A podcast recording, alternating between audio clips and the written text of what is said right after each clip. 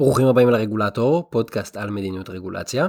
אני גיא, והיום נספור דובדבנים. מיד אחרי שהוא נבחר, הנשיא טראמפ הודיע שהוא הולך להוביל רפורמות ברגולציה הפדרלית.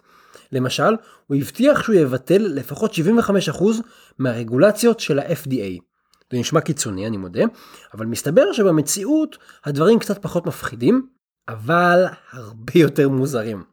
בהתאם למדיניות של טראמפ, ה-FDA פרסם לאחרונה הצעה לתיקון שהולך להפחית את הרגולציה, הוא הולך להפחית רגולציה בתחום מאוד מאוד ספציפי. כמה ספציפי? אז ככה, הם הולכים להפחית רגולציה על עוגות פאי דובדבנים קפואות. אני לא צוחק. הרגולציה היא על פרוזן צ'רי פאי, אמיתי לגמרי. נכון להיום, ה-FDA דורש שבעוגות דובדבנים קפואות, לפחות 25 מהרכיבים בעוגה יהיו דובדבנים. הם מודדים את זה לפי משקל. התיקון שנמצא כעת בתהליך שיתוף ציבור ובחינה, צפוי לבטל את הדרישה הזאת של ה-25%. אבל זה רק סוף הסיפור. בואו נתחיל בהתחלה. בואו נחזור 42 שנה אחורה, ונבין איך הגענו לכאן. הכל התחיל ב-1977, כשה-FDA קבע שורה של רגולציות שהגדירו, למשל, כמה דובדבנים צריך להכניס לפאי דובדבנים קפוא, ומה צריך להיות עובי הבצק שמכסה את העוגה מלמעלה. הדבר המדהים הוא שפאי דובדבנים קפוא זה העוגה היחידה שכפופה לרגולציה כזאת. עוגות פירות אחרות, פאי תפוחים, פאי אגסים, פאי משמשים, אין עליהם רגולציה כזאת.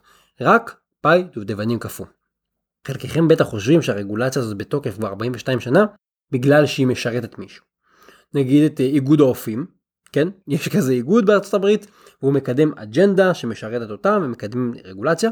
אז מסתבר שלא, גם איגוד האופים תומכים בביטול הרגולציה הזאת. אז נראה שהרגולציה הזאת אפילו לא משרתת קבוצת אינטרס.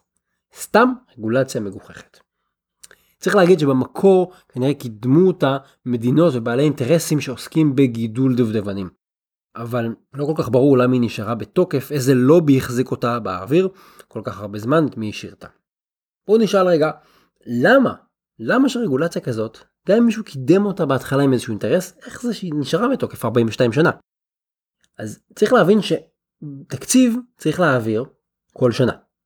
נכון? צריך לחדש אותו כל שנה, צריך להילחם על כסף כל שנה. ברגולציה זה עובד אחרת. ברגולציה ברירת המחדל היא תכולה נצחית, אין הגבלת זמן. ולכן אנחנו צריכים פעולה יזומה כדי לתקן או לבטל רגולציה. אבל מהלך יזום כזה, נגיד של שינוי חוק, זה מהלך שקשה להניע. הוא ארוך טווח, צריך הרבה משאבים, הוא מערב שיקולים מקצועיים, צריך גם גיבוי ניהולי, צריך גיבוי פוליטי, קשה לייצר רפורמה ברגולציה, ולכן אפילו רגולציה מופרכת, שסופרת כמה דובדבנים יש בעוגה, רגולציה פלילית, נשארת בתוקף כמה עשורים. ולמקרה שטעיתם, זה לא מקרה ייחודי. יש ל-FAA עוד כל מיני יציאות, עוד כל מיני רגולציות הזויות. למשל, יש להם רגולציה על גודל החורים בגבינה הצהובה. יש לזה לינק בבלוג, תכנסו תראו. ופה אנחנו צריכים לשאול את עצמנו שאלה. בעצם, כל פעם שאנחנו מסתכלים על רגולציה, אנחנו צריכים לשאול את עצמנו שאלה.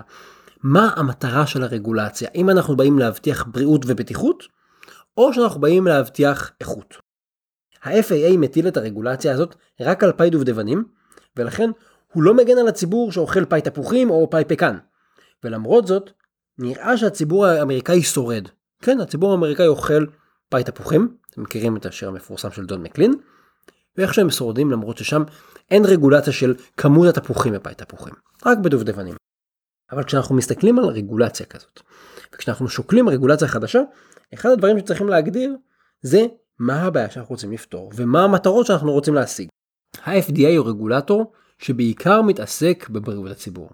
אבל הרגולציה הזאת, די ברור לכם, בכלל לא קשורה לבריאות הציבור. אם טראמפ יבטל רק רגולציות כאלה במסגרת ה-75% ביטול, אני בספק אם הבריאות של מישהו תיפגע.